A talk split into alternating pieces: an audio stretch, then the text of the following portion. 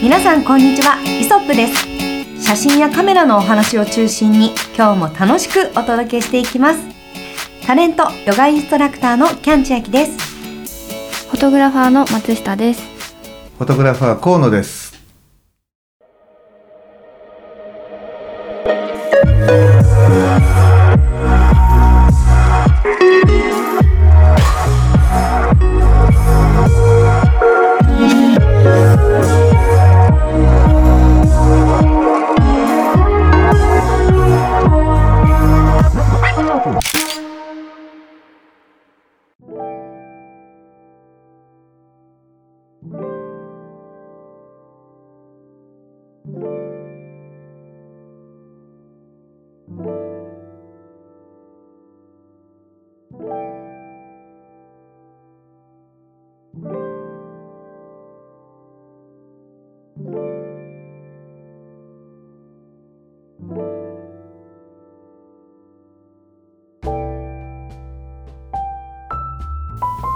はいということで、えー今日の、えー配信日は20 2月の25日なんですが、はい、えっ、と先日ですねね残念なことに、えー CP プラスのオンラインオンラインの方ではなくてリアルの方のちょっと中止が発表された後のこちら収録となっているんですが、はい、すごいね、はい。す明らあのいくどこまでもうん。今日の収録日を言わないという、そうですね。まあ、現段階ではまだ CP プラス自体は始まってないけど、はい、まあそのねこの間そのちょっと情報共有させていただいたんですけど、なんかツイッターでトレンドに上がってって CP プラスあが、ー。でえー何これと思ったらそのオフラインはちょっと中止ですって会場やりませんっていうお知らせで、うん。ああ残念と思ってだって 行きたいって話してたじゃないですか。そうだよね、はい。このえイソップで言ったんだよね。確かみんなで行こうよっつってね。イソップで言いましたっけ？で言ってなかった？言ってなかったかもしれないなんか終わってなんかみんなで雑談してて「いやうん CP プラス行きたい」とか言ってはい。私知ったことないとか行ってみたいですとか言ってみんなでマイクつけて行こうよとか言って 話をしてましたよね。はい。あそっか。そうだったか、はい。うん、行こうっていうのはねあの記憶にあって、うん。そうなんですけどそう今ねあの松下君が言ったみたくですね、えー今年も CP プラスダメでした。はい。昨年もやられなかったってことですね。もしや一昨年も？そう。一昨年はね急遽中止にななったから。あ、そっか、うん。そっか、この時期？そう。あのね毎年ねえっと2月のえっと一番最終週の、えー木金土日って決まってるの。なるほど、うん。もうドンピシャにダメでしたね。ドンピシャにダメだったのよ。そうね、はい、うん。あー残念ですね。じゃあ三年連続でね。本当ですねね。なんか今年はできるんじゃないかって思ってましたけどね。うんまあでもなんかその開催するんだけど、はい。なんかね、えっと、時差入場。要するに入る時には時間を区切って会場に入ってくださいねとか、あとなんか抗原ん検査とかね、なんか PCR の、えっと、陰性証明書があの必要ですよとかねなんかね入る前から確かにねなかなかこうハードルがねいくつかあって、うん。あのそこ飛び越えるの大変っていう風な状況ではあったのね。まあそうですね。うん、まあそれでもねやるっていうふうに、うん。えーなことになってたんだけど、はい。まあねやっぱりこの第6波うん。影響してるんだと思うんだけど、うん。うん。まあそうですよね。中止というふうな話になるんですえが、じゃあやっぱり河野さんとかのところには、うん。結構もう最初からその例えばあのもともとご予定されてたお仕事の方からやっぱちょっと難しいみたいですとお話もあったりとかしたんですか、えっとね僕らはとは言ってもねあのそういうインサイド情報っていうふうな話にはならなくてやっぱりね皆さんと一緒なんですよ。あのそうん。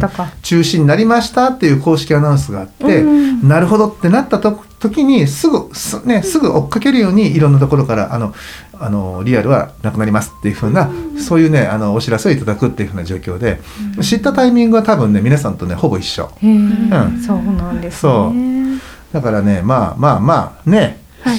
あのみんなで行こうって言ってたのがあ行けなくなっちゃったっていうのはね正直なところで。残念です、うん。でもそしたら初めて行くことになるんですかね千秋さん。そうですちょっと入り口で記念写真撮んないといけないよね。本当に楽しみにしてたんですよ。やっぱりこうカメラずらーって並んで皆さんこう写真とか、はいあとなんかこうホームページ見たら、はい。い、ろんな方のトークショーが行われていたりとかえ絶対面白いじゃんって思っていて。そうですね。ねはい、うんまああれ本当ね僕らがいても楽しい場所よ。うん。そうですよね、もうなんかカメラ好きがこうみんなで集まってっていうのは、あの私はやっぱりコミケとか、そういうところに自分で出店してたりするので、そのお祭り感すごいわかる。結構近いものがあるそうですよね。いい意味での本当にどちらもそういうオタクの集まりなんだなと思うと、うんいや行きたかったなってすごく残念ですけど、まあねリベンジはねはいまたいつかできるかなと思うので、そうだよもうね。今回の CP プラスは今回で楽しみたいなと思ってるんですけど、どんな風に楽しみ方があるのかなと。うん、あと、まあ、えっと、CP プラス、えっと、それはリアルの方の楽しみ方。じゃ今回あ、今回ね、はい今回で言うと、あと。あの、オンライン。ね、こちらの方では各メーカーが、あのー独自のねコンテンツを作っておそらく各それぞれのねメーカーのあのそういう公式ウェブだったりとか公式 YouTube を使ってねあの配信されることにな,、えーなると思います。うん、で、まあ、僕も、あのー僕はですね27日の日曜日、はい。えっと夜の、えー8時。おいもうと鳥じゃないですか。そうなのよ。鳥だ。いやマジ鳥なのよ。すごい。大鳥。あ ねえ。いや、へーで去年もね実は大鳥だったのよ。わああ去年。あそう去年だね。ね。うん、去年も大鳥ですっごいね緊張しました。はい。緊張されるんですね。なるほど。もうねあれすごい緊張、まあ、キャンちゃんとかそういう経験ないと思うんだけど緊張するとさあの自分がこう打ち込んだ文字でさえなんか読めなくなるよね。理解できなくなる時があるの。どういうことですか？どこににどこに打ち込あのなんだろう。こう例えばパワーポイントだったりとか、はい。そういったものに自分がこうあの伝えたいことをあのなんていうの？ちゃんとこう言葉を並べてで、うん。す皆さんに見えるところとは別にメモ欄みたいなところにこう言いたいことをねセリフのように、まあ、カンペのようにはいはいわ書かる。くんだけど、わかる。緊張してるとあのそのカンペすらなんか読めないっていうか内容が頭に入ってこなくない？いや、あないでしょでも。いやあるある。めちゃくちゃあるんですよ 私も。だからやっぱ台本とかにも、はい。こういうことをこの場では言いたいなと思ってうん。いろいろ書き込んだりするんですけれども、まあ見る余裕もないしうん。喋、ってることにいっぱいになるしだから言言いたいことの2割言えれば、まあ、いい方だなって思っていて、あのその時感じたことを大事にするっていうのをもうあの諦めてやってます。なんかさすがもうそこを飛び越えた感じよね、はい突き抜けた感じさするする諦めなきゃいけないんですよ、ある程度のことは。今俺はこれだけとかね、うんもうこれだけのことは手に書いたりとかしてます。あテレビとかでももう手に書いてちょっと見て言本ったりし当ます。はい。今僕らその前段の、はいえー心が揺れてるっていう状況あ本当ですか？ちなみにどんなことをお話しされる予定なんですか？本。当ねこれはですね、えーまだね秘密にしとかなきゃいけないあ、そうなんだ。嘘。えっとねまあまああの今回はあれなのよ、一応ねこの Z9 っていうあのカメラがまあ新しくうー12月にね発売されたんだけど、まあこのカメラを使うことによって自分のね撮影スタイルがどういうふうに変わっていったかっていうことを皆さんに聞いてもらいたいなというふうに思ってるんでね、だからそれはあじゃあ実際どんなふうに変わったかっていうところを写真でえっ、と見見てもらったり、うん。動画を使ったりとか、まあ、そういうねあのさまざまなこうすでにもう収録をしてあって、うんうん。うんそれをこうちゃんとこう皆さんにこうお話とどともに見てもらえるように写真の方も並べて準備はしてあります。わ、それは絶対見なくては。はいねはい。でもね分かったのがやっぱり、うんあのー高級機種というのは、うん要するにハイエンド機ねプロ機って言われてるやっぱね便利便利？すごく便利になってる。うん便利はあの今普通にね普通に売られてる例えばまあニコンで言えば、まあ、Z672 とそれから、えー、と Z50 とか、えー、と ZFC とか、うん。いろんなカメラが出ててそれぞれ個性があっていいんだけど Z9 ってやっぱりね仕事で使うためのカメラなんだなっていうふうなことが感じられるぐらい、うん。すごくあのね設定のね要するにあのなんとか柔軟性がすごく高くて。あ、それはこう言葉の裏を返せばすごく細かく設定ができる。そうそうそうそうだからプロの人が使いこなしたらめちゃめちゃいいってうんいうことですよね。そういうこと。ああ、なるほど。そうなのでねあの一回これに慣れると、うん。今まで使ってたカメラさえもはい。ぎこちなく感じる。ああもうちょっと細かいところに手だ手が届いていたのにみたいなそうあことになるれ？あそうだそうだこれ違ったってかそういうのが多いのよ。あへえ、うん。すごいですねハイエンド機ってやっぱそうなすごいなっていうふうにね、感じました。うんそれはね。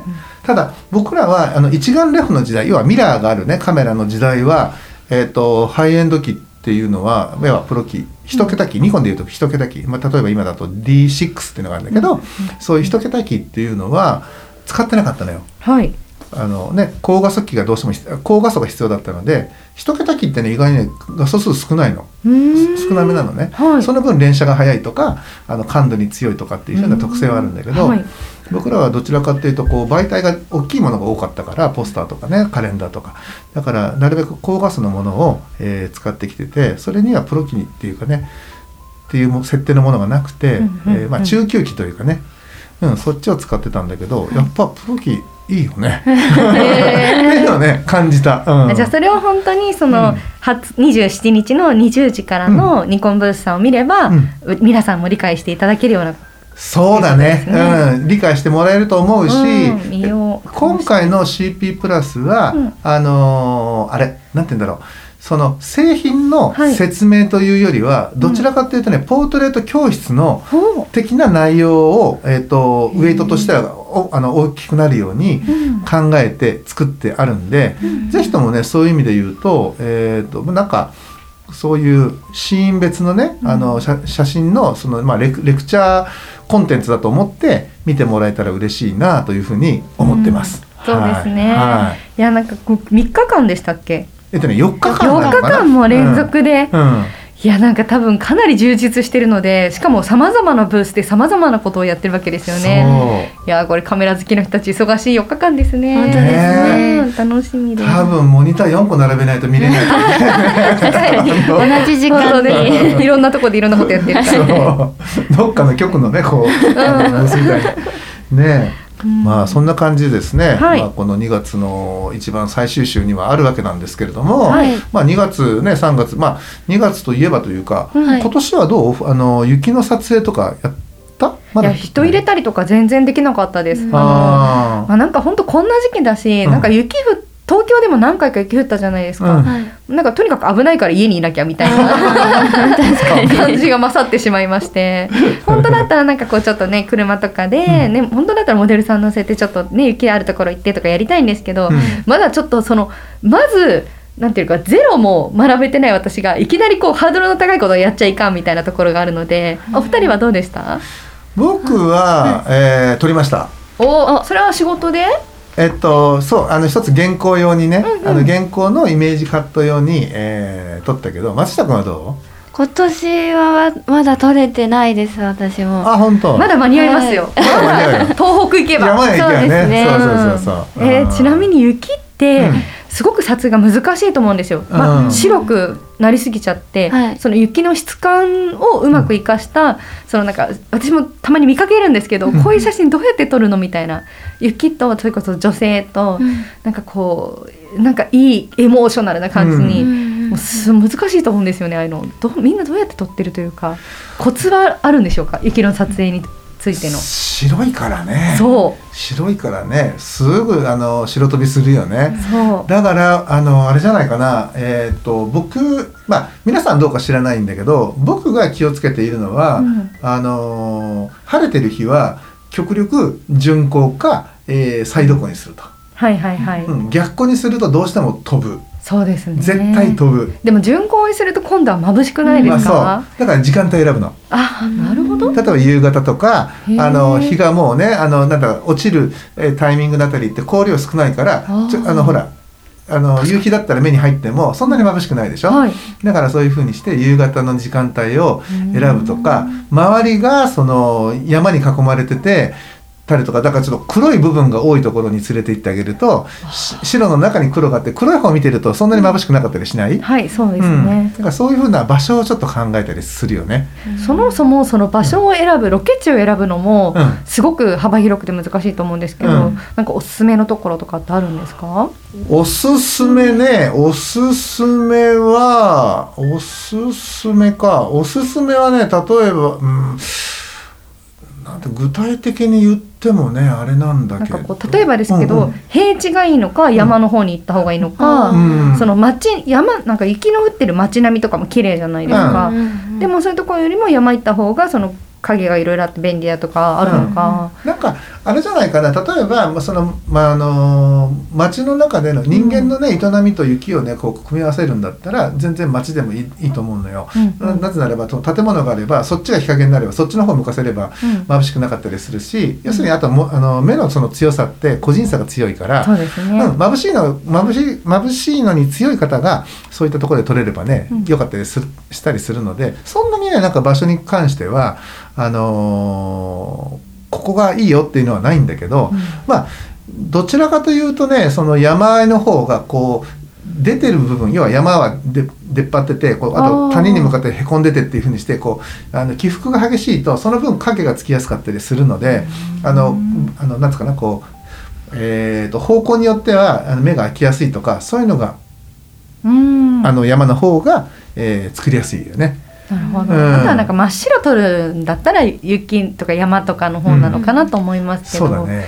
あとねまあこれは天気のことだから、はい。その日によってどうかっていうのもあるんだけど晴れてる日に撮らない撮らないっていうのもあるよね。あ確かにもううん。雪の中でとかの方が良かったりするってこと、うんとね曇ってる方が全体的にこう影がそんなつかないでしょ、ん。晴れてるとどうしても明るい暗いがこう生まれるけど、はい。えそうっていうことは晴れてるところの雪っていうのは絶対にもう露出がめちゃめちゃしあの高くてあの露出オーバーになっちゃう。要は白飛びしちゃうわけだから、うん。だったら平均的に白く見える、えー曇ってたりとか逆に言うと雪が降ってるようなタイミングの時の方がもしかしたらこう、えーうん。陰影感とかねそういったものをつけながらもあの雪をねあの飛ばさないで、えー撮影できる。可能性が高い。はうん。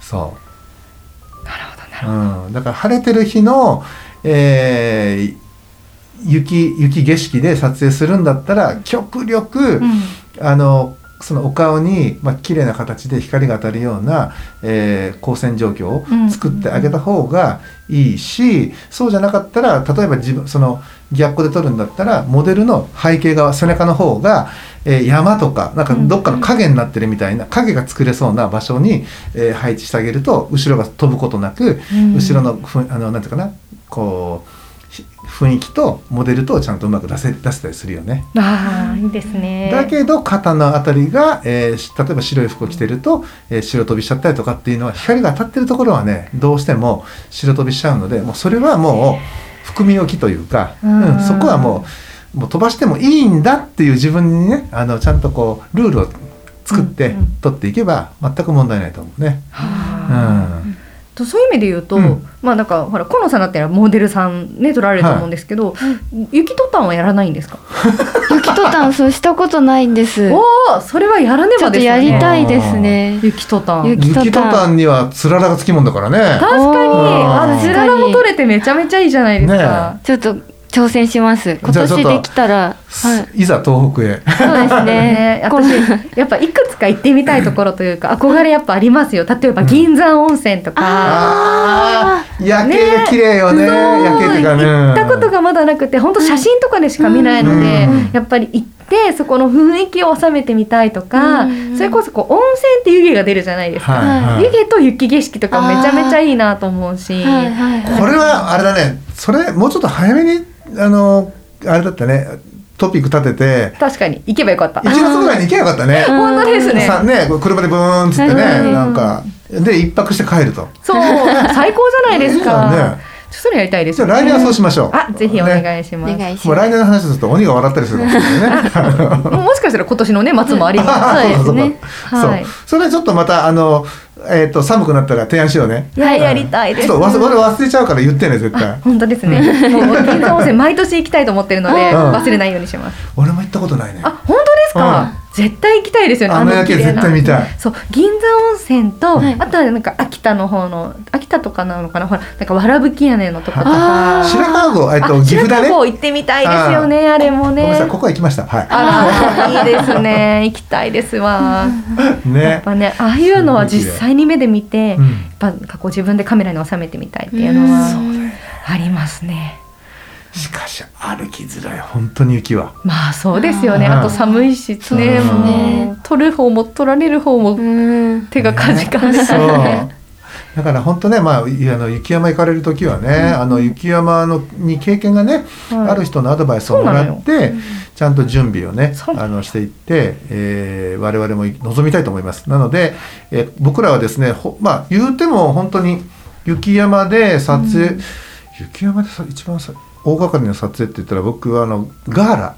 ガーラ湯沢。の、うん。えっ、となんだっけなスキー場ができて2シーズン目の、ポスターとかパンフレットとかの撮影はやらせてもらってるんですけど、うん。その時の撮影が一番大変だったけどねあのいろいろと大変本当に大変だった、うん、例ど どういう意味で？えばねまだその頃フィルムだったりするからそういう大変さもあったりフィルムカメラで撮ってたんでねそういう大変さがあったりあとスキー、えー、とスキーヤーのねその先生の、えーイメージシーンだって言って、えー、とスキー場にストック持たずにスコップ持ってわかります？ストックを持たずにスコップ持って、えーリフト上がっていって、えー。で途中まで滑って降りてで人が来なさそうなところにささやかなジャンプ台みたいなのと,、えー。えーとその下すごく深めに穴を掘って僕はそこに入ってるっていう状況を作ってで飛んでるそのええと飛び越える。そ飛び越えるところを空空抜けで撮るっていうそういうふうなのをやったりとかねなんかいろいろ大変でしたよ大変ですね。しかも前にお話しされてたやっぱりこう暑いところ寒いところ両方とも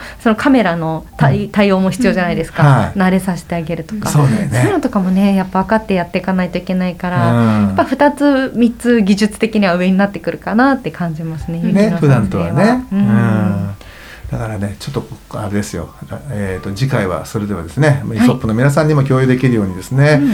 えー我々も冬支度何が必要なのかということをですねああのちゃんと、えーその道のまあこれはねアマチュアさんもプロプロもかあの関係なくね経験のねあの指数高い人にいろいろお話を伺った上で、えー、とまたこれ記事というかねコーナーにしていきたいと思います。はい。はい。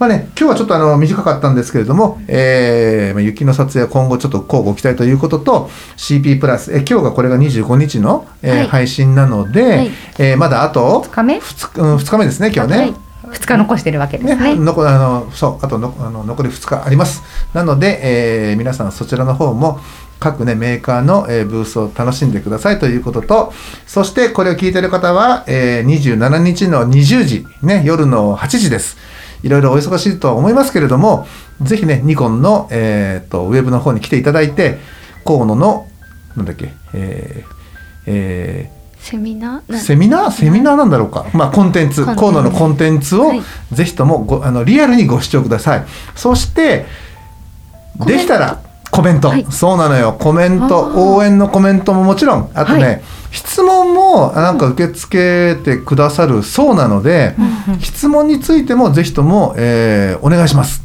はい、はいなんかね、あんまりこあのそこでね困らせるような質問やめてね。あの ねこれこれってどうなんですかっていうふうなね、えーなんかそういう形での質問を、えー受け付けておりますので、ぜひともそちらの方もよろしくお願いします。はい、はい。ということですみません。今日は河野の PR で終わっちゃったところはありますけれども、えー今週はこの辺で、えー終わりにしたいと思います。皆さんご視聴ありがとうございました。あありがとうございました